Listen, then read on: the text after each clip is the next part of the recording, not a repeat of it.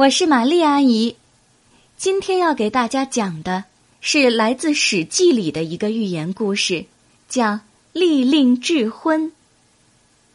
齐国有一个人，他一心想得到金子，早上起来，饭也不吃，话也不说，就朝卖金子的店铺走去。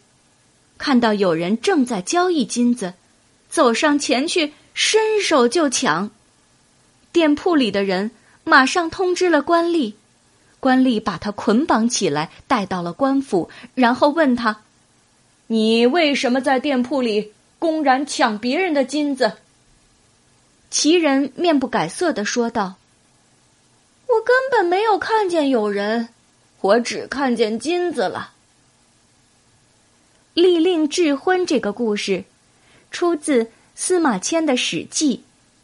常常用来比喻被利益蒙蔽了智慧的头脑做出错事，形容因为贪图利益而丧失理智、不辨是非。